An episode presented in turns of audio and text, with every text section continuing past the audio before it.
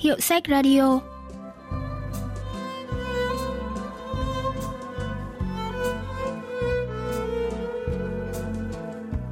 Thanh Tâm xin chào quý vị và các bạn. Mời quý vị và các bạn lắng nghe Hiệu sách Radio, chương trình giới thiệu những tác phẩm văn học đặc sắc và tiêu biểu nhất ở Hàn Quốc qua góc nhìn của các nhà phê bình văn học.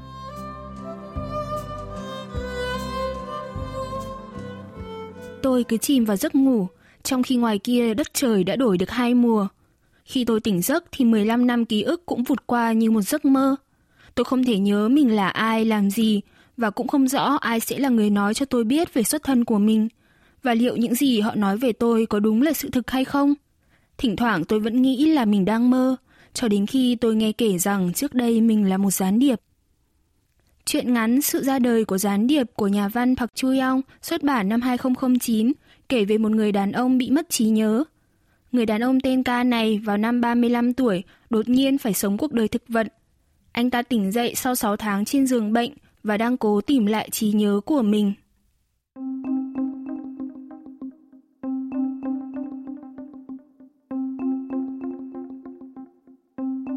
Hôm nay ngày bao nhiêu?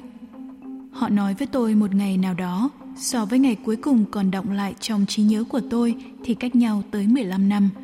Tôi nhớ đó là khoảng tháng 10, tôi 19 tuổi, học năm thứ ba trung học phổ thông và đang đắn đo chọn ngành văn hay triết học hoặc thi vào trường luật. Nếu hôm nay đúng là ngày bác sĩ vừa nói thì tôi đã 35 tuổi. Họ bảo tôi đã bất tỉnh suốt 6 tháng qua, nhưng tôi thì có cảm giác đã nằm như thế này suốt 15 năm rồi. Các anh đã liên lạc với bố mẹ tôi chưa? Rất tiếc là bố mẹ anh đã mất rồi. Chắc hẳn họ đã mất trong quãng thời gian 15 năm tôi bị mất ký ức. Nhưng tại sao tôi không thấy có cảm giác gì vậy? Có phải là tôi đã tái sinh, trở thành một người không biết buồn, không biết thế nào là khổ đau? Vậy ai đã lo cho tôi trong suốt thời gian qua? Bố mẹ đã mất, anh em cũng không có, mà tôi đã kết hôn chưa nhỉ? Vợ con có túc trực bên cạnh không? Chắc là không rồi, giờ tôi phải tự phỏng đoán về chính cuộc đời mình. Anh có một người bạn. Nói như vậy là chắc chắn tôi không có vợ rồi, người nhà vậy là không còn ai. Nhưng người bạn mà bác sĩ nói là ai nhỉ?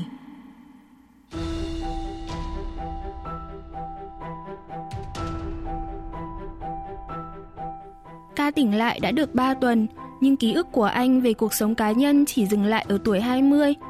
Bác sĩ khuyên anh sau khi xuất viện nên đăng ký khám định kỳ và tìm thêm một phòng tư vấn tâm lý để điều trị song song. Trước khi ra về, tôi nhìn lại hồ sơ nhập viện thì thấy có chữ ký của Y. Tôi không hề có ký ức gì về cái tên này. Y tá nói Y là con gái. Trong lúc tôi nằm thực vật thì cô hay đến thăm mỗi tháng một hai lần. Cô còn dặn y tá nếu có vấn đề gì thì hãy gọi cho cô bất cứ lúc nào. Thế nhưng khi tôi tỉnh lại thì không thấy cô đến bệnh viện trong gần một tháng qua. Ca về nhà theo địa chỉ trên chứng minh thư. Đó là một chung cư vô cùng cao cấp và đắt tiền, chỉ nghe tên cũng đoán được năng lực tài sản của chủ nhà.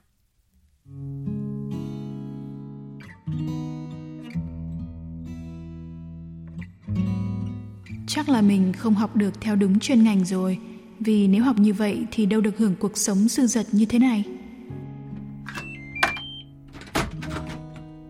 Tôi tưởng tượng về chủ nhân của ngôi nhà hệt như đang bước vào nhà của người khác.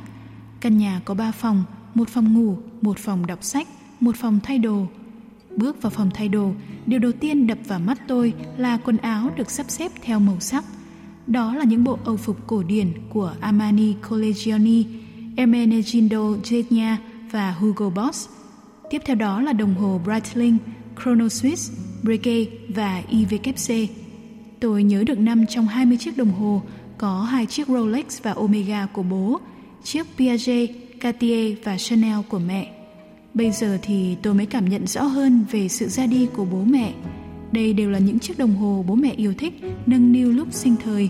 Nếu họ còn sống thì chắc hẳn sẽ không để chúng ở nhà tôi. Tôi bước sang phòng đọc sách, có một màn hình máy tính và một laptop đặt trên bàn làm việc khá rộng. Đằng sau bàn có giá sách bày rất nhiều tập hồ sơ. Phía bên phải là các sách về kinh tế, bên trái là sách về văn học và triết học. Ở ngăn gần giữa, tôi thấy có hàng chục cuốn nhật ký. Tôi thử lấy vài cuốn ra xem. Nhật ký được viết kiểu báo cáo theo dòng thời gian đọc thì có thể biết rõ tôi đã làm gì và lúc nào, ở đâu, nhưng không thể đoán ra tôi là người thế nào. Dựa vào bằng tốt nghiệp, chứng chỉ, thẻ nhân viên, ca biết được mình từng là chuyên viên phân tích của một công ty tài chính nổi tiếng. Căn nhà không có dấu tích sinh hoạt của người khác, cho thấy anh là một người đàn ông 35 tuổi độc thân. Anh đọc các tệp hồ sơ để nắm thông tin về công ty, đồng nghiệp và thử đến nơi làm việc.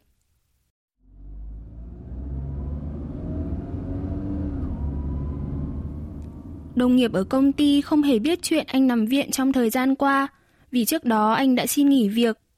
Ca gặp sếp của mình và sếp nói anh nằm trong top đầu tiên của 10% nhân viên xuất sắc nhất công ty, đồng thời cũng mời anh trở lại làm việc. Tôi vẫn còn nguyên những kỹ năng mà công ty yêu cầu, nhưng tôi sẽ phải sống mà xem như không có chuyện gì xảy ra. Những ký ức đã mất, nguyên nhân của sự chống trải này là ở đâu? Để tìm lời giải đáp, tôi phải gặp ai đó đã nhớ giúp mình quãng thời gian bị mất kia. Nếu họ không có câu trả lời như mong muốn, thì ít nhất tôi cũng có thể xác nhận chắc chắn về việc mình bị mất ký ức. Trong cơn hỗn loạn, ca tìm lại hồ sơ nhập viện để tìm điện thoại của người bảo hộ cho mình. Anh gọi cho Y. Tôi có thể gặp chị được không? Tại sao? Tôi muốn biết tôi là ai. Tại sao ca ngập ngừng và chậm trễ liên lạc với Y, người duy nhất biết rõ về anh? Bamino, giáo sư khoa ngữ văn trường đại học Seoul phân tích.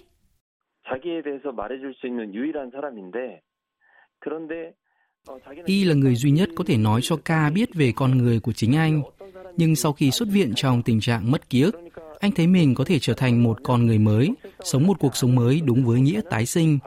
Nếu gặp Y và biết được về con người, quá khứ của mình, biết đâu anh sẽ bị trói buộc, bị lệ thuộc vào quá khứ ấy. Đôi khi thà là một người mất ký ức nhưng được tự do còn hơn là bị kìm kẹp bởi những tháng ngày u tối đã qua. Chính vì suy nghĩ đó mà K đã ngập ngừng trong việc liên lạc với Y. 생각이 이 주인공으로 하여금 연락을 꺼리게 하는 것이라고 할 수 있겠죠.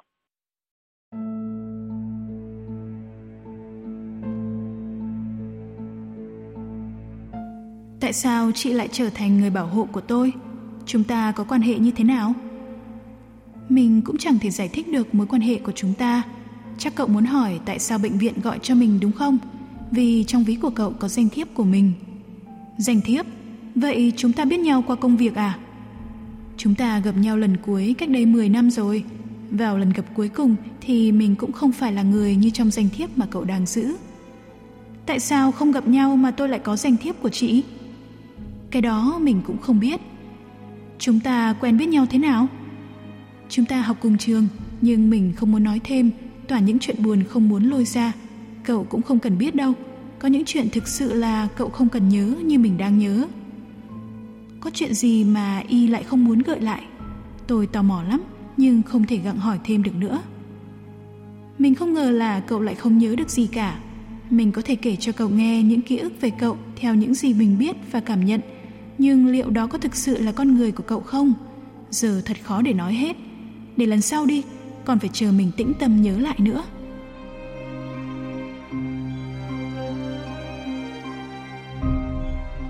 Lúc chia tay, Y đưa cho ca một danh thiếp ghi chức danh đạo diễn phim tài liệu Y. Nhìn vào danh thiếp này, tôi tưởng tượng Y là một người biết dấn thân, dám từ bỏ những thứ nhàn hạ, chấp nhận sống cuộc đời giản dị để theo đuổi đam mê riêng. Tôi tò mò muốn xem những thước phim tài liệu về con người, về thiên nhiên mà cô đã thực hiện. Cô là ai? Đã sống cuộc đời như thế nào? Chiếc danh thiếp khiến tôi thực sự quan tâm tới cô hơn.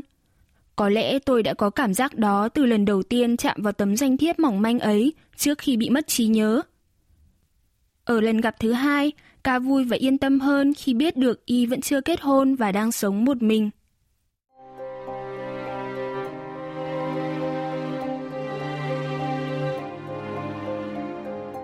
Công việc chính xác của cậu là gì? Có ổn không? Không phải cậu nghĩ mình làm đạo diễn phim tài liệu giống như Michael Moore đấy chứ? Tại sao? Nếu là trước đây thì chắc chắn cậu sẽ nghĩ vậy đó. Hmm, công việc của mình à? Suốt ngày bám đuôi người khác, những người thành đạt khiến mọi người xung quanh ghen tị, những người không khuất phục trước nghèo đói, bệnh tật, đại loại thế. Mình muốn xem những thước phim cậu làm. Mình chưa có tác phẩm nào đứng tên thực sự, nghe chán lắm đúng không? nhất là khi mình đã ở tuổi này. Y có vẻ thất vọng về công việc của mình. Hiện thực và lý tưởng cách xa nhau quá nhiều và cứ dằn vặt cô, khiến cô trở nên già hơn, nói đúng hơn là khiến cô chững chạc theo đúng lứa tuổi hiện tại. Tôi cho cô xem những bức ảnh mình mang đến. Mình cũng có ảnh này, nếu cậu chưa bỏ thì đây là những tấm ảnh mà chúng mình đều có đấy. Tại sao cô lại nói là chúng mình? Chúng mình ở đây có nghĩa gì? Lúc trước mình đã băn khoăn không biết nên nói với cậu như thế nào. Bây giờ mình sẽ kể lại cho cậu việc chúng mình đã nói gì về cậu và cậu đã nói gì về chúng mình. Y kể cho tôi về chuyện 10 năm trước. Tôi đã nghĩ là cần phải tìm ai đó nhớ giúp toàn bộ quá khứ của mình, ai đó vẫn nhớ dùng cuộc đời tôi. Nhưng những lời cô ấy nói cũng không thể trở thành đáp án chính xác. Y chỉ biết về tôi của 10 năm về trước và tôi của bây giờ có thể trở thành một con người hoàn toàn khác. Những điều cô kể có thể là sự thực, nhưng chỉ là sự thực được quan sát từ phía cô. Có một bộ phim kể về một cô gái chỉ nhớ được đúng ký ức trong 24 giờ và yêu một chàng trai như thể lần đầu mới quen. Có phim lại kể về một người đàn ông bị mất ký ức tạm thời, xăm đầy lên thân mình những manh mối chắp vá để truy tìm cho được kẻ đã giết vợ mình. Có phim khác kể về một người đàn bà trước đây là kẻ sát nhân, sau khi mất trí nhớ thì sống cuộc đời của một bà nội trợ bình thường. Những người đó cũng bị mất ký ức, nhưng vẫn có ai đó nhớ và tìm kiếm họ đến tận cùng trái đất. Vì vậy, những bộ phim luôn kết thúc bằng việc những người mất trí nhớ phát hiện ra toàn bộ quá khứ, con người thật của mình. Ít lâu sau, có một người đàn ông khác cũng tự giới thiệu là sếp của ca. Anh ta cho biết ca là đặc vụ, tức là gián điệp trong tổ chức của mình. Đây là thời đại chiến tranh không âm thanh, tỷ giá hối đoái và giá trị cổ phiếu không ngừng biến đổi, tranh cãi về tái cơ cấu doanh nghiệp và tư nhân hàng hóa công ngày càng gia tăng. Những người ủng hộ cũng có, chỉ có một số rất ít ý kiến phản đối, và bọn họ chắc chắn sẽ chẳng thay đổi được thế giới. Chỉ những người như chúng ta mới có khả năng làm được điều đó. Chúng ta phải cố thủ cho đến cùng khi thế giới lâm vào vòng nguy hiểm. Trong cuộc chiến tranh vô hình này, chúng tôi muốn những người như anh luôn giữ vững vị trí của mình. Người tự xưng là sếp đưa cho ca một tệp hồ sơ chi tiết và yêu cầu anh trở lại làm việc trong tổ chức.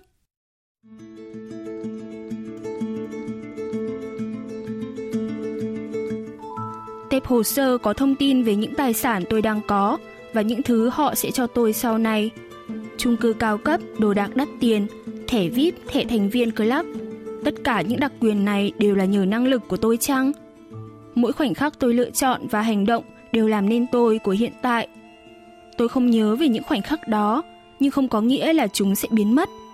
Tôi là người đặc biệt đã được họ lựa chọn.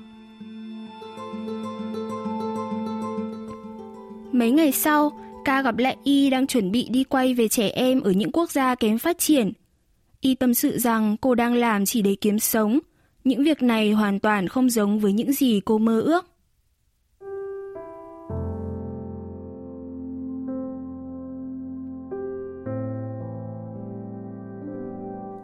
Tại sao mình lại chọn nghề này? Mình chẳng thể tự ý thay đổi điều gì. Có những lúc ngay cả lo cơm áo gạo tiền, mình cũng thấy chật vật.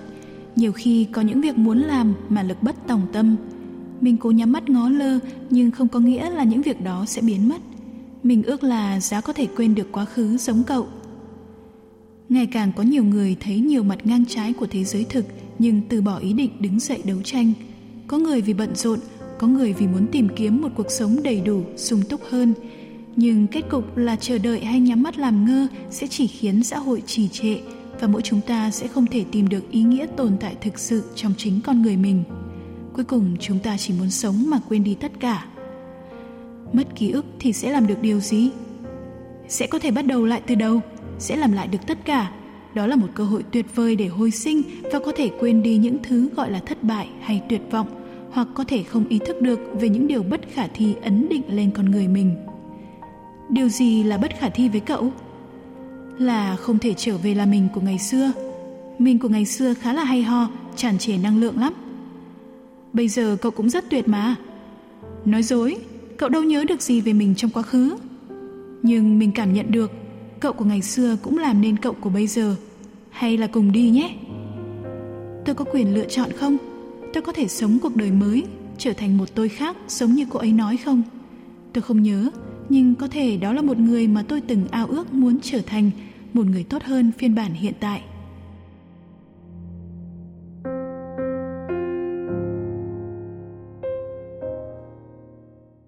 Ngày y đi, ca cũng ra sân bay thật sớm. Ca ôm y, chào người đầu tiên đã giúp mình trong hành trình đi tìm quá khứ. Lúc đó, y thầm thì điều gì đó vào tai ca.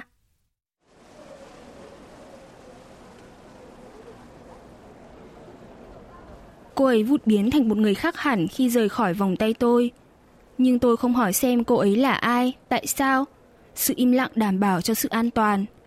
Tôi đứng nhìn cho đến khi bóng y đang kéo chiếc vali lấp lánh đi qua chiếc cửa ra vào của sân bay. Cô kéo chiếc vali Bernie của Louis Vuitton, sách túi Veneta của Bottega Veneta, đeo đồng hồ polo của Piaget, vòng cổ của Tiffany, đi giày cao gót Christian Louboutin của Rexall. Những đồ hàng hiệu cô mang trên người khiến tôi bất giác hoán đổi sang những con số. Mà đó không phải là con số đơn thuần, đó là một ký hiệu, đồng thời là một ám hiệu dành riêng cho tôi. Trở về nhà, ca gọi cho sếp thông báo sẽ trở lại tổ chức và được hoan nghênh nhiệt liệt về quyết định này Nhà phê bình văn học Tròn Soyoung bình luận về chi tiết cuối chuyện. 작중에서 Y도 스파이 조직에 속해 있는 인물로 등장을 하는데요. Hóa ra y cũng là một trong những thành viên của tổ chức. Cô tâm sự đã trăng nối cuộc sống hiện tại và nối thông với ca để cho anh cơ hội lựa chọn. Nhưng cuối cùng ca đã từ bỏ cơ hội này. Thực ra anh đã quyết định từ trước đó. Trong tác phẩm, có thể thấy rõ cuộc sống của anh đã được ổn định rõ ràng ra sao. Từ nhà ở, nơi làm việc cho đến những thương hiệu quần áo cũng được miêu tả rất chi tiết. Để nhận được những ưu đãi và điều kiện hồ hĩnh này, ca đã tình nguyện chấp nhận trở thành một thành viên trong tổ chức đó từ rất lâu rồi. Và giả sử nếu nghi ngờ hay ý thức được điều gì, thì anh ta sẽ chọn cách nhắm mắt làm ngơ để đảm bảo cuộc sống ổn định này. Đối với một tổ chức gián điệp, thì ca quả là một nhân vật phù hợp. 스파이 조직에서 보기에는 매우 적합한 포섭 대상이 아니었을까요?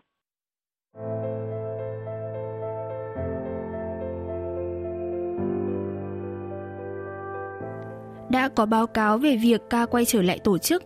Anh ta bắt đầu tin rằng mình là một gián điệp thực thụ. Anh vẫn sống cuộc sống như trước kia. Chỉ cần tin rằng tất cả những điều hiện tại là đang có là toàn bộ cuộc sống của mình thì sẽ chẳng có vấn đề gì xảy ra. Chỉ những điều anh ta tin mới là sự thực, những thứ còn lại không tồn tại.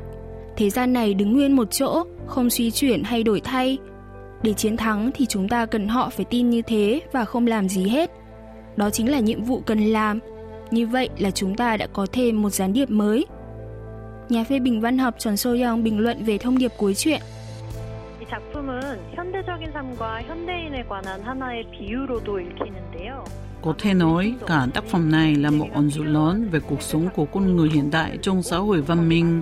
Mỗi người chúng ta đều chỉ biết ngây thơ tạo dựng thành quả, năng lực và tự hài lòng với đời sống hiện có, chỉ biết giám sát nghe theo lệnh và chỉ thị của tổ chức cấp trên. Đó thực sự là hình ảnh của một gián điệp chính hiệu. Nếu cuộc sống không mục đích này cứ tiếp diễn, thì đến một lúc nào đó sẽ chẳng ai dám bấp bình, chẳng ai dám lên tiếng đấu tranh cho những điều bất chính trong xã hội. Đó chính là lời cảnh báo giúp mỗi người được chúng ta tự suy ngẫm về cuộc sống, về những lựa chọn của chính mình. 그런 삶을 경계하게끔 하는 작품입니다.